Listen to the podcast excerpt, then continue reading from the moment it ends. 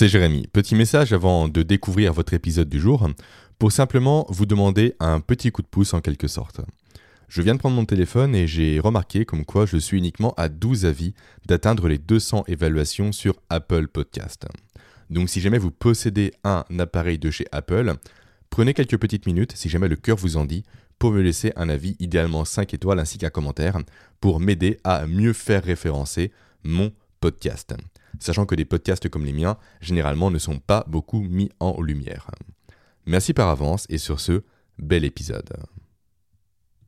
Je vous souhaite la bienvenue sur mon podcast, dans lequel je décortique les dernières études en sciences et en neurosciences pour vous offrir des étapes simples et actionnables pour améliorer votre vie, votre productivité, votre santé et vos capacités cognitives. Et si vous n'avez pas le temps ou l'occasion de prendre des notes lors de cet épisode, sachez que je vous ai préparé une fiche action qui reprend l'ensemble des points essentiels que j'ai développés. Bonne écoute.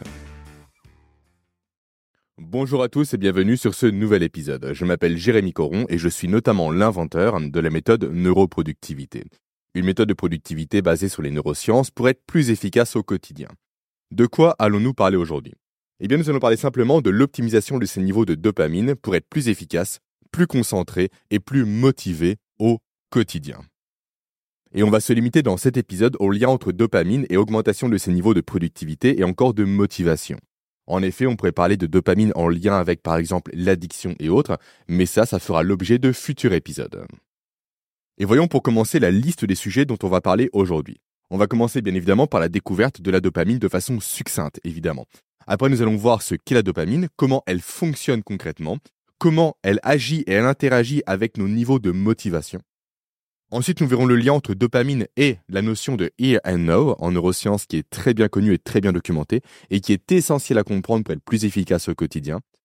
Et enfin, nous verrons tout simplement le lien entre la modulation de ces niveaux de dopamine et la modulation de sa perception du temps qui passe. En effet, en modulant cette dopamine, on peut modifier littéralement la perception du défilement du temps que nous avons au quotidien. Et ça, c'est essentiel à comprendre à nouveau pour être plus efficace au jour le jour. Et nous conclurons par un petit bonus en quelque sorte, à savoir le lien entre la dopamine et l'apprentissage. Donc, commençons par la base, par tout simplement la découverte de la dopamine. La dopamine, elle a été découverte précisément en 1957 par Kathleen Montaigu. Et dès qu'elle l'a découvert, elle et les chercheurs qui l'ont accompagnée ont immédiatement caractérisé la dopamine comme étant la molécule ou l'hormone du plaisir. Car ils ont remarqué naturellement que dès qu'une production accrue de dopamine avait lieu dans le cerveau humain, une sensation de plaisir accompagnait naturellement cette production accrue. Sauf que, on le sait maintenant en neurosciences, la dopamine n'est pas l'hormone du plaisir, bien au contraire. C'est l'hormone de la motivation, du je veux atteindre un but et un objectif. Et plus précisément, je veux atteindre une augmentation de mes ressources disponibles. Que sont les ressources disponibles Pour comprendre ce que c'est, il faut revenir tout simplement à la fonction première du cerveau humain, qui est tout simplement l'augmentation de ses chances de survie.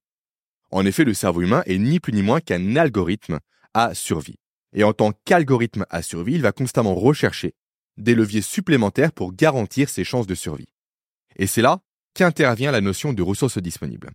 En effet, la dopamine est là pour nous pousser à augmenter tout simplement nos ressources en temps, en argent en nourriture, en relations sociales ou encore en sécurité. Donc dès lors que notre cerveau va identifier un élément pouvant augmenter l'une de ces ressources, il va produire de la dopamine pour nous mettre en mouvement pour atteindre cet élément. D'où le fait que, à nouveau, la dopamine n'est pas le neurotransmetteur du plaisir, mais bel et bien le neurotransmetteur de la motivation. C'est le petit coup de boost qui va nous mettre en mouvement pour atteindre quelque chose qu'on ne possède pas encore et qui est censé augmenter directement nos chances de survie. Autrement formulé, on peut tout simplement dire que la dopamine, c'est le neurotransmetteur. Donc déjà, qu'est-ce qu'un neurotransmetteur? C'est tout simplement une molécule qui vient transmettre un message au niveau du cerveau humain, qui va induire un comportement, une pensée ou une mise en mouvement. Donc la dopamine, c'est le neurotransmetteur du j'en veux plus. Je veux constamment augmenter mes ressources disponibles pour à nouveau garantir mes chances de survie. Et quand on comprend ça, on comprend littéralement comment moduler ces niveaux de dopamine et pourquoi il est intéressant de les moduler également pour augmenter directement ces niveaux de productivité.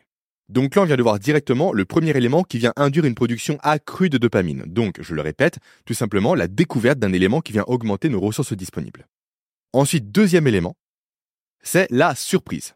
C'est le deuxième facteur principal de production de dopamine. Donc, la surprise, du moins. Deuxième facteur, naturel.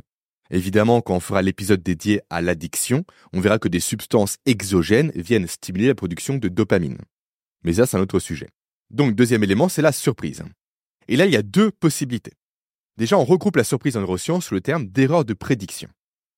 Donc, soit l'erreur est positive, typiquement, on obtient plus de ressources disponibles que ce que l'on pensait obtenir, soit elle est négative, auquel cas on obtient moins de ressources disponibles que ce que l'on comptait obtenir.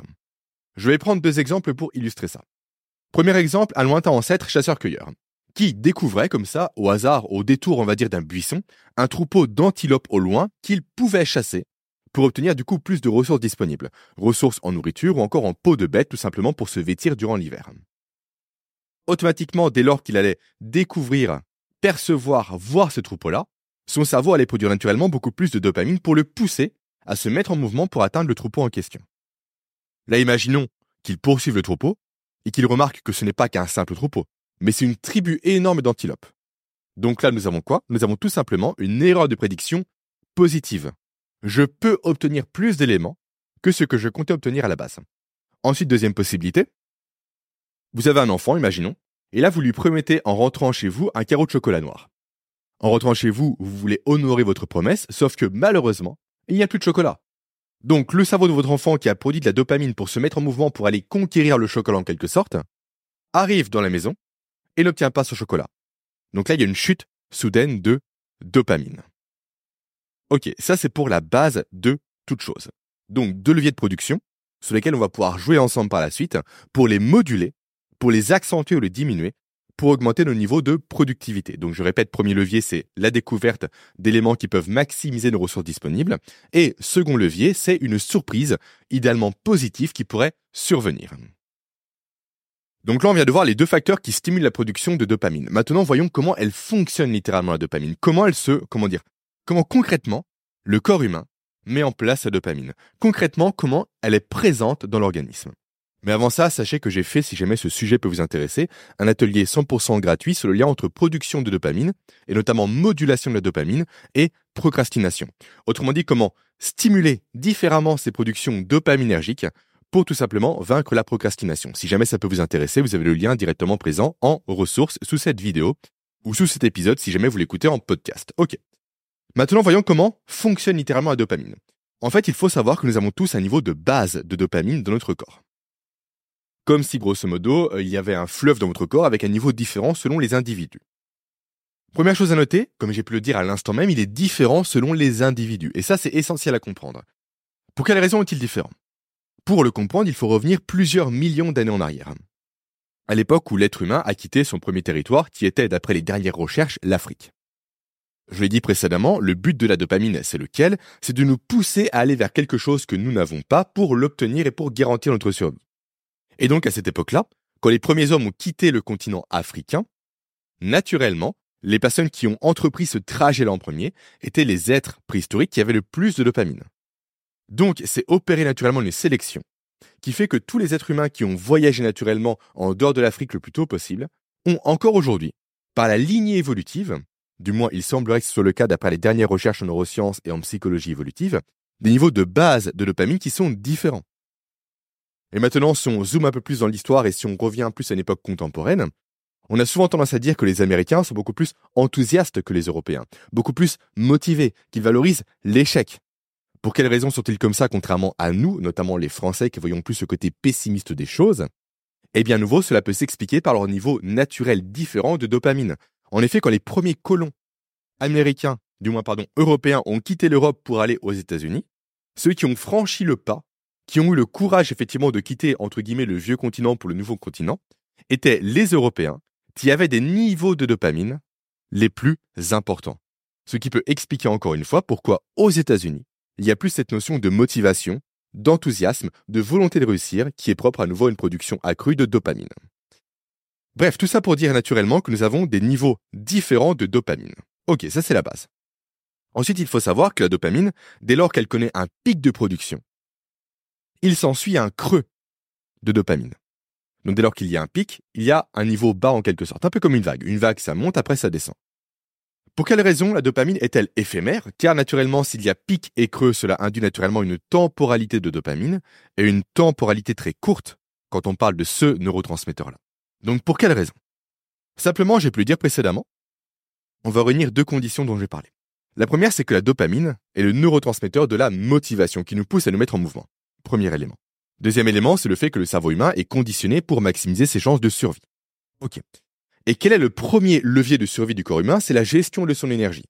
Car plus nous avons d'énergie, plus nous pouvons faire face directement à des situations potentiellement qui pourraient nous mettre en péril. Quand on réunit ces deux éléments-là, on comprend parfaitement le pourquoi du comment la dopamine a un côté très éphémère, qu'elle monte directement en flèche pour nous pousser en mouvement et qu'elle retombe très rapidement pour nous arrêter. Pourquoi? On va reprendre l'exemple simplement de notre lointain ancêtre qui a observé un troupeau d'antilopes. Lorsqu'il voit ce troupeau, je le répète, naturellement, que voit-il? Il voit une production accrue dans son cerveau de dopamine, ce qui va le mettre en mouvement. Maintenant, imaginons qu'il se mette en mouvement et qu'il poursuive le troupeau durant, disons, 5 km. Au bout de 5 km, son cerveau va commencer à se dire, c'est un exemple bien évidemment, hein, va commencer à se dire, OK, l'effort que je génère actuellement est supérieur à l'estimation potentielle des gains que je pourrais obtenir. À savoir tout simplement le fait de tuer une ou plusieurs antilopes pour se nourrir et pour se vêtir. Donc, vu que je dépense plus d'énergie que ce que je pourrais garder et gagner en énergie en chassant le troupeau, je vais arrêter de me mettre en mouvement parce que l'opération n'est plus rentable pour nous. C'est aussi bête que ça.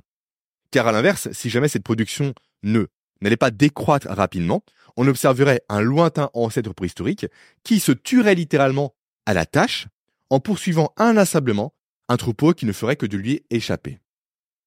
Et c'est la raison pour laquelle, encore une fois, aujourd'hui nous héritons d'un niveau de dopamine, d'une production de dopamine qui vient directement dégringoler rapidement après son pic initial. Et on verra après les implications de ce simple élément-là en termes de productivité et notamment de gestion de la motivation sur la durée pour atteindre ses buts et ses objectifs. Ensuite, ce pic, il faut comprendre, à l'image un peu du pic de glycémie, donc l'ingestion d'éléments riches en sucre qui va augmenter le taux de sucre dans le sang. Donc à l'image de ce pic de glycémie-là, plus le pic initial de dopamine sera élevé, plus le creux sera intense. Et il pourrait être si élevé, par exemple en cas de prise de drogue, que la douleur qui va être ressentie suite à ce creux-là va être physique. En effet, ce creux induit directement, peu importe sa taille, une douleur, car l'organisme aime la dopamine. Rappelez-vous littéralement euh, l'engouement que vous avez quand vous vous lancez dans un nouvel objectif, dans un nouveau sport, cette euphorie en quelque sorte, ce plaisir, cette volonté, même cette relation amoureuse. En effet, une relation amoureuse, je fais une parenthèse rapide, est médiée au début, l'amour on va dire passionnel, est médié par la production de dopamine. En effet, le cerveau humain, qui est un organe d'anticipation, va tout simplement estimer, anticiper toutes les possibilités qu'offre la nouvelle relation, en termes de cinéma, en termes de restaurant, en termes de vie future, etc. Et toutes ces anticipations-là sont dopaminergiques. Ce qui fait que l'amour au départ est passionnel, car il est médié par la dopamine. Et au bout de 12 à 18 mois, la dopamine vient s'estomper, car une routine s'installe, et là on passe directement non plus d'un mode dopaminergique par rapport à la relation amoureuse, mais à un mode davantage de compagnonnage, qui lui est médié davantage par des neurotransmetteurs tels que l'ocytocine ou encore la sérotonine, et également les endocannabinoïdes. Et d'ailleurs, les personnes qui ont un haut taux de dopamine, à nouveau information, on va dire fun fact en quelque sorte, ont davantage tendance à ne pas réussir à passer au mode compagnonnage et donc à tromper davantage leur partenaire pour réimpulser un côté surprise, un côté nouveauté, un côté interdit, qui sont des éléments à nouveau dopaminergiques. Donc ils sont davantage non pas shootés à l'amour de la relation, mais au fait que la relation procure tout simplement de la dopamine, à l'image d'une personne qui est droguée. Une personne qui est droguée n'est pas shootée à la drogue, mais la dopamine produite par la drogue en question. Bref, on reparlera de ça dans l'épisode dédié justement à la dopamine et à l'addiction. Bref, donc on vient de voir tout simplement le fait que la dopamine est éphémère et que plus le pic initial est important, plus la douleur ressentie par un creux sera importante. Car à nouveau, on voudra à nouveau récupérer ce shoot de dopamine qui nous plaît tant, qui nous fait sentir si bien. Ok. Maintenant, on va rentrer dans les éléments concrets comment est-ce qu'on prend tous les éléments de puzzle dont je viens de parler, comment on les assemble pour en créer des outils concrets de productivité, de motivation, encore d'efficacité, de concentration? On va déjà voir tout simplement comment appliquer ce que l'on vient de dire à l'augmentation de ces niveaux de motivation. Premier élément important, qui découle directement de ce qu'on a vu précédemment, c'est l'importance d'établir des jalons dans son quotidien. Pour quelle raison? Car si on se fixe un objectif qui est beaucoup trop lointain, Certes, on va être tout feu tout flamme au départ pour commencer, sauf que passer le pic de dopamine, naturellement, va se démotiver. Par contre, à l'inverse, si on met en place des jalons intermédiaires, des étapes, on va dire des checkpoints en quelque sorte, on va avoir une stimulation dopaminergique atteinte à chaque checkpoint, qui sera moins importante bien évidemment que la visualisation globale de l'atteinte de l'objectif, mais qui sera suffisante pour nous maintenir en mouvement. Et après, autre astuce complémentaire dont je ne comptais pas parler mais dont je vais parler, une astuce que je développe notamment dans le livre que je sors bientôt aux éditions Erol, le fait qu'il est plus intéressant pour maintenir la motivation sur le long terme, non pas de visualiser le succès, qui est donc une visualisation dopaminergique, mais de visualiser l'échec. Je m'explique, on en revient à l'élément qu'on a vu précédemment, le cerveau humain, il est médié pour survivre. Maintenant, j'ai une question à vous poser. Dans quelle situation allez-vous courir le plus vite et le plus longtemps? Pour obtenir 10 000 euros Ou pour fuir un tigre dans le sabre qui vous poursuit? Ou un tigre tout court, peu importe. La réponse est simple, à nouveau c'est le tigre, car on est médié pour survivre. Et donc en visualisant l'échec potentiel de la non-atteinte au niveau de son objectif fixé, ça peut être une très bonne stratégie pour maintenir la motivation dans la durée, là où la simple visualisation positive ne le permettrait pas. Ok, ensuite, deuxième élément qui découle au niveau de la motivation par rapport à ce dont on a parlé précédemment. Le fait que, on le sait aujourd'hui, le salaire n'est pas un élément motivant. Pour quelle raison? Car le salaire est une constante ce n'est pas un élément qui produit une surprise. Et autre élément pour lequel le salaire n'est pas une motivation suffisante, c'est le fait qu'il est éloigné dans le temps. En effet, on va travailler 30 jours dans un mois pour obtenir un salaire au bout du 31e jour. Durant ces 30 jours-là, la dopamine a largement le temps de chuter. Donc ce n'est pas suffisant.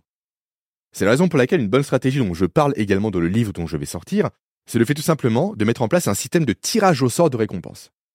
Pour cela, simplement prenez des enveloppes. Vous en prenez par exemple 10. Vous listez sur des papiers environ 5 récompenses. Parfois un carreau de chocolat noir, l'écoute d'une musique que vous aimez bien, une séance de massage et j'en passe. Vous mettez ces 5 papiers dans des enveloppes.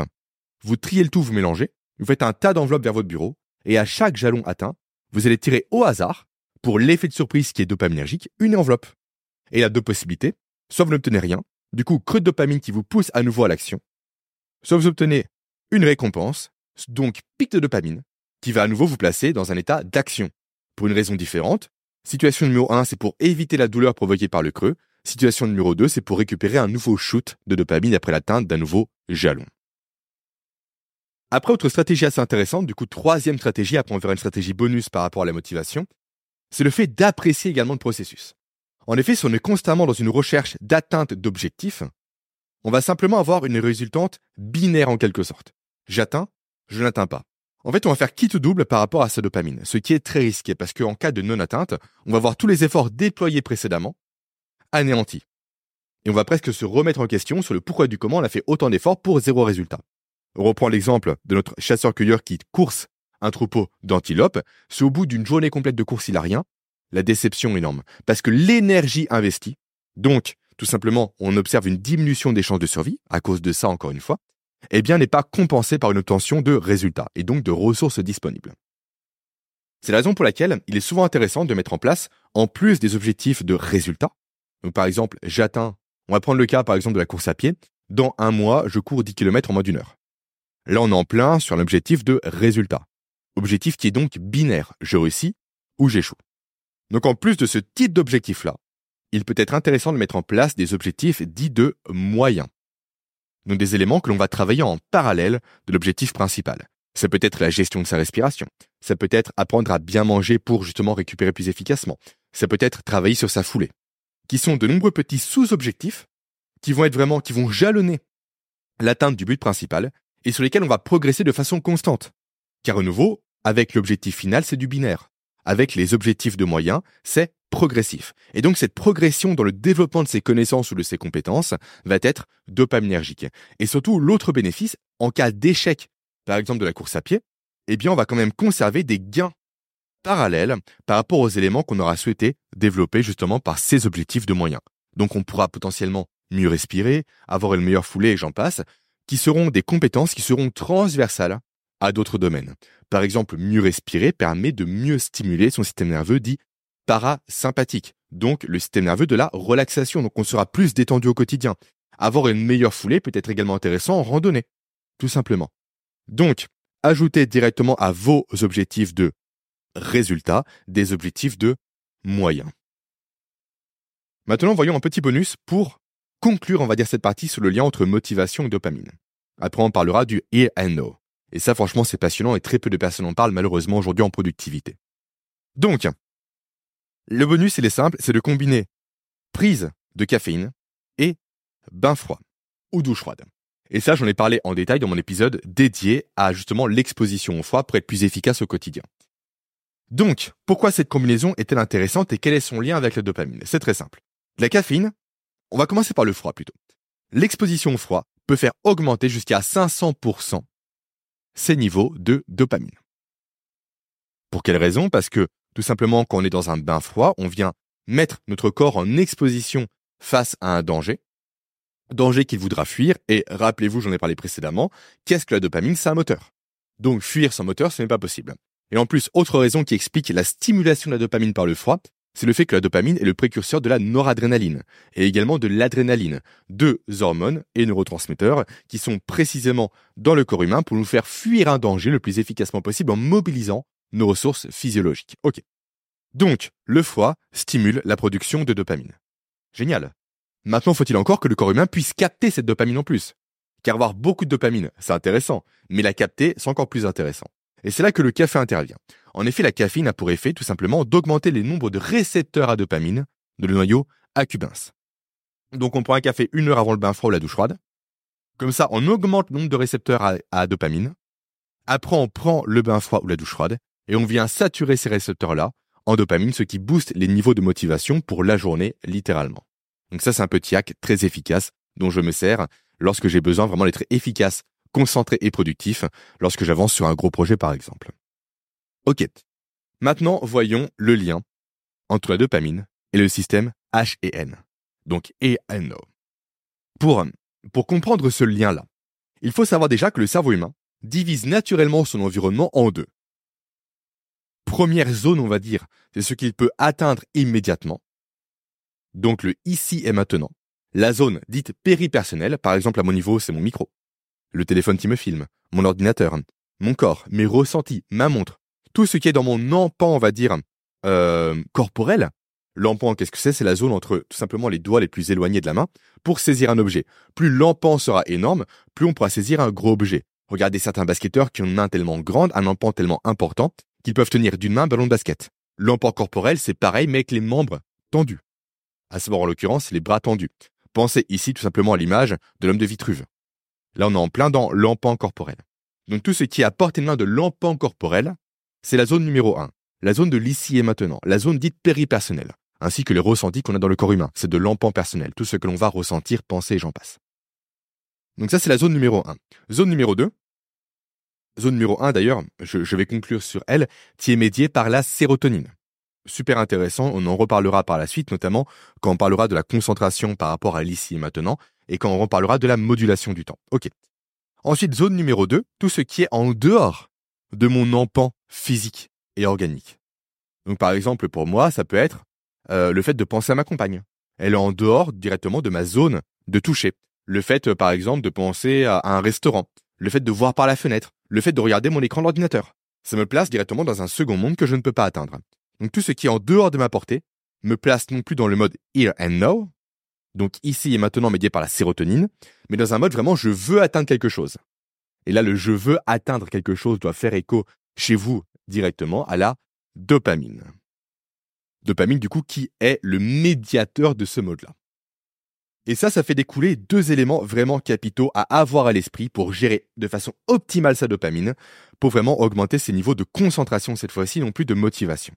Premier élément, c'est le fait de créer un espace de travail adapté à la productivité. Autrement dit, un espace de travail où dans l'ici et maintenant, donc la zone péripersonnelle, on a tout ce dont on a besoin pour travailler sur la tâche en cours, et uniquement ça. Et où dans la zone extra-personnelle, on n'a aucune source de distraction. Car sinon, dès lors que l'on va croiser un élément qui pourrait nous distraire, le cerveau va sortir du mode here and now qui est essentiel pour la concentration, pour la créativité, pour l'introspection, pour le focus, pour le deep work, pour passer à un mode dopaminergique. Du je veux me lever pour atteindre quelque chose. Je veux que ma pensée aille quelque part où je ne souhaite pas qu'elle aille initialement. Donc, on épure le bureau, pour n'avoir qu'à porter de main les éléments dont on a besoin, pour rester en mode vraiment here and now, et on vient épurer également la zone extra-personnelle pour qu'aucun élément puisse nous distraire, pour nous faire quitter malheureusement ce mode propice à la productivité. Également, j'insiste sur le fait vraiment d'épurer sa zone de travail et d'avoir vraiment tout à portée de main avant de travailler. Pour quelle raison? Parce qu'imaginons qu'il vous manque, exemple absurde, du scotch. Si vous devez vous lever pour prendre ce scotch, vous quittez naturellement le here and now. Vous quittez l'ici et maintenant pour du dopaminergique. Et si en plus vous avez le malheur en chemin pour récupérer votre scotch de croiser un collègue, de voir un post-it avec une tâche à faire, de croiser un dossier mal rangé, de voir un courrier, c'est foutu. La concentration est perdue. Donc avant de travailler, assurez-vous d'avoir tout à portée de main sur votre bureau. Ensuite, ça nous apprend un deuxième élément. Super intéressant notamment si vous êtes cadre manager ou entrepreneur, ou salarié qui se dévoue trop à la tâche. N'avez-vous jamais remarqué? Que les cadres, que les entrepreneurs, c'était le cas typiquement de la personne qui m'employait avant que je sois à mon compte, se blessaient constamment en vacances, ou tombaient constamment malades en vacances. Eh bien, ces blessures et ces maladies qui surviennent malheureusement entre guillemets constamment en vacances sont en lien directement avec ces espaces péri et extra-personnels. En effet, les managers et les entrepreneurs qui sont constamment dans la recherche d'objectifs, dans je vois le futur, ne sont jamais dans l'ici et maintenant. Et rappelez-vous, j'en ai parlé précédemment, l'ici et maintenant concerne certes tout ce qui est à portée de main, ok, mais également les ressentis que nous avons dans notre corps. Et donc, en étant constamment médiés par un mode dopaminergique, ces personnes-là n'arrivent pas à écouter les signaux qu'envoie leur propre corps de maladies et de blessures. Signaux qui en plus sont directement masqués de surcroît par une production accrue de noradrénaline qui découle directement de leur état de stress constant. Noradrénaline qui est tout simplement une hormone, une molécule, un neurotransmetteur dont le but est très simple, c'est le fait de masquer la douleur pour éviter un danger. En effet, quand vous êtes face à un tigre à dents de sabre ou n'importe quel danger, si vous vous coupez, blessez, faites mordre, faites attaquer, le corps doit masquer la douleur à tout prix pour vous permettre de survivre et de fuir. Pour apprendre un second temps, quand le mur d'adrénaline et de noradrénaline disparaissent, vous faire ressentir la douleur. Mais si elle survient avant, vous allez être paralysé, handicapé, et vous allez directement avoir aucune chance de survie en quelque sorte. Donc c'est précisément ce qui se produit pour les cadres, les managers et les entrepreneurs vraiment dévoués à leur travail, qui voient ce mur-là se mettre en place, et qui dès lors qu'ils sont en vacances viennent se reconnecter avec un mode H et N, mode H et N qui vient induire une détente, qui vient supprimer le mode de fonctionnement dopaminergique, qui vient du coup lever le mur d'adrénaline et de noradrénaline, et qui vient laisser la place directement à la douleur et aux maladies. Un peu comme si le barrage cédait en quelque sorte. De l'importance pour ces personnes-là d'apprendre à s'écouter, de temps en temps, de prendre le temps de s'introspecter, d'arrêter d'être constamment sur leur téléphone, sur leurs emails, dans l'atteinte des objectifs. Et ça, c'est un conseil que j'aime vraiment donner lorsque j'interviens en entreprise, car pour moi, il est essentiel et personne n'en parle malheureusement aujourd'hui. Avant de passer à la suite et de voir vraiment le lien entre dopamine et modulation de la perception du temps, je tiens à rappeler effectivement que si vous souhaitez aller plus loin, vous avez toujours accès à mon atelier 100% gratuit bien évidemment sur comment moduler et remodeler ces niveaux de dopamine pour stopper la procrastination. Le lien étant bien évidemment présent en description soit de l'épisode vidéo, soit de l'épisode audio. Donc parlons maintenant de la modulation de la perception du temps. Un sujet juste fascinant, vous allez voir. En fait, la dopamine, quand elle est produite, elle vient accélérer directement la perception du temps. Donc imaginez, vous êtes en, dîner romantique avec une personne qui vous séduit, qui vous plaît, qui euh, vous attire sexuellement. Naturellement, votre cerveau va produire beaucoup de dopamine. Naturellement, vous vous en rendez compte à contre-temps, du moins en un second temps, pardon. La soirée, vous avez eu l'impression qu'elle est passée très très vite. Car la dopamine vient accélérer le temps. Et paradoxalement, on le verra après avec l'apprentissage, la dopamine, lorsque vous allez vous rappeler, vous, de ce souvenir-là, il sera déjà davantage ancré malgré le fait qu'il est passé très vite, et en plus, il paraîtra plus long qu'en réalité. Car la dopamine a un effet renforçateur au niveau de la mémoire. Mais là, je m'avance un peu par rapport à la, suite de, de l'épisode. Donc, la dopamine, quand elle est produite, si je répète, vient accélérer la perception du temps, à l'inverse de la sérotonine qui vient la ralentir en quelque sorte. Pourquoi c'est intéressant de comprendre ça? Car naturellement, dans les 0 à 9 heures qui suivent votre réveil, votre organisme est principalement médié par la dopamine. Ce qui explique le fait que les matinées passent beaucoup plus vite que les après-midi. Car dans les 9h à 18h qui suivent le réveil, cette fois-ci, c'est un mode sérotoninergique qui se met en place. Ce qui veut dire qu'en termes de productivité, le plus stratégique à mettre en place, c'est la chose suivante. C'est le fait de réserver vos tâches complexes, compliquées, difficiles, vos projets de long terme et j'en passe pour le matin. Parce que la dopamine va vous donner l'élan, le moteur, l'énergie nécessaire pour les entreprendre facilement. Et de réserver l'après-midi à vos tâches beaucoup plus axées créativité, axées beaucoup plus concentration, axées beaucoup plus introspection. Par exemple des revues, des bilans et j'en passe. Et en faisant ça, à l'image un peu des chronotypes et du rythme ultradien, dont je parle assez souvent, vous allez venir directement travailler avec votre corps et non pas contre lui. Et quand on travaille dans le sens du courant, franchement, c'est tellement plus simple. Vous allez le voir par vous-même. Ok, maintenant on arrive à la fin de cet épisode et on va parler rapidement d'un petit bonus en quelque sorte, à savoir le lien entre dopamine et apprentissage. On va reprendre l'exemple de l'homme préhistorique. Imaginez juste le premier homme préhistorique qui a découvert des fraises. Une fraise, qu'est-ce que c'est? C'est une bombe de sucre. Donc c'est une bombe de calories pour le corps humain. Les calories étant directement l'énergie, la monnaie première de l'énergie. Donc, quand le premier être humain a découvert un buisson de fraises, un fraisier tout simplement, il croit que la première fraise est là, shoot énorme de dopamine. Et là, le cerveau se dit, là, on a fait une super découverte.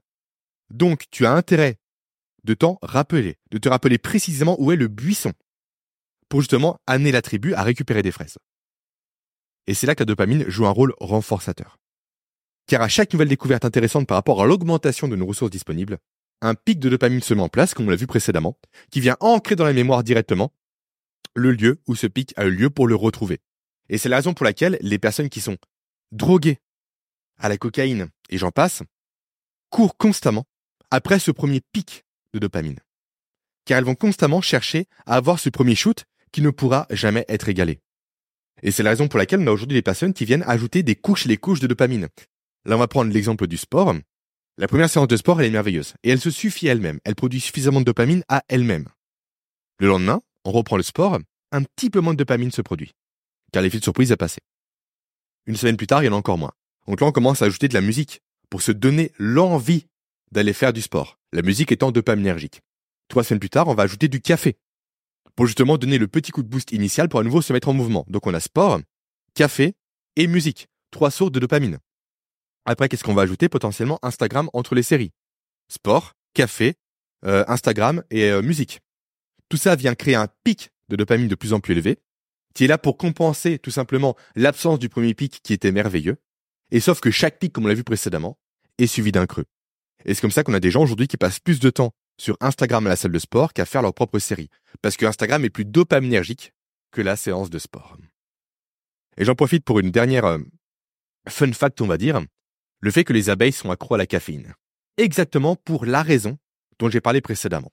En effet, une abeille qui vient consommer une fleur, pardon, butiner, non pas consommer, donc butiner une fleur qui contient de la caféine, va voir directement dans son cerveau les récepteurs à dopamine augmenter ce qui va lui faire retenir davantage la présence et le lieu où est la fleur, ce qui va du coup à l'avenir la reconduire davantage à butiner cette fleur-là.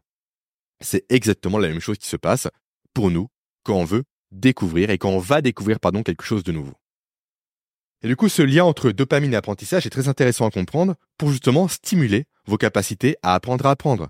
En effet, en prenant un café avant un apprentissage, en écoutant de la musique avant un apprentissage, vous allez renforcer directement l'apprentissage en question. Vous allez engrammer beaucoup plus facilement les informations que vous souhaitez retenir. Voilà pour cet épisode. On a balayé ensemble un peu moins d'une dizaine de leviers concrets à appliquer dès maintenant pour mettre à votre profit la modulation de vos niveaux de dopamine. On a parlé motivation, on a parlé here and now, on a parlé également de tout ce qui est gestion du temps. Bref, de nombreux leviers très efficaces qui jouent directement sur la chimie de votre cerveau soit la modulation de votre propre chimie interne. Ça ne demande aucun outil, ça ne demande aucun coût supplémentaire, ça ne demande rien du tout. Juste à être appliqué, à être connu et à être suivi. Et le plus intéressant par rapport à ça, c'est que tous ces éléments-là viennent bien en amont de n'importe quelle méthode de productivité. La méthode vient par-dessus. Dès lors que l'on comprend comment moduler sa motivation, sa concentration, son efficacité, etc., on peut avoir n'importe quelle méthode derrière, voire même des méthodes lacunaires on sera toujours plus efficace qu'une personne qui n'a pas ces leviers-là. Donc commencez avant toute chose, et ça c'est le maître mot de mes contenus, par augmenter vos ressources physiologiques, par comprendre davantage vos ressources cognitives avant de vous intéresser aux outils et aux méthodes. Sur ce, je vous laisse. Et pour rappel, vous avez comme toujours la fiche action liée à cet épisode directement disponible en description. Fiche action qui vous ouvrira directement droit à un forum privé également, sur lequel on pourra parler tous ensemble. Vous pourrez me poser vos propres questions directement et j'y répondrai. Donc fiche action plus forum privé, c'est en lien directement en description, juste à côté de l'atelier gratuit que je vous livre sur le lien entre dopamine et procrastination. Allez, ciao je vous remercie d'avoir écouté cet épisode en entier. Avant de vous laisser, rappelez-vous que vous pouvez télécharger le résumé des actions, des outils, des stratégies et des ressources que j'ai pu citer en cliquant sur le premier lien présent en description. À très bientôt pour un nouvel épisode.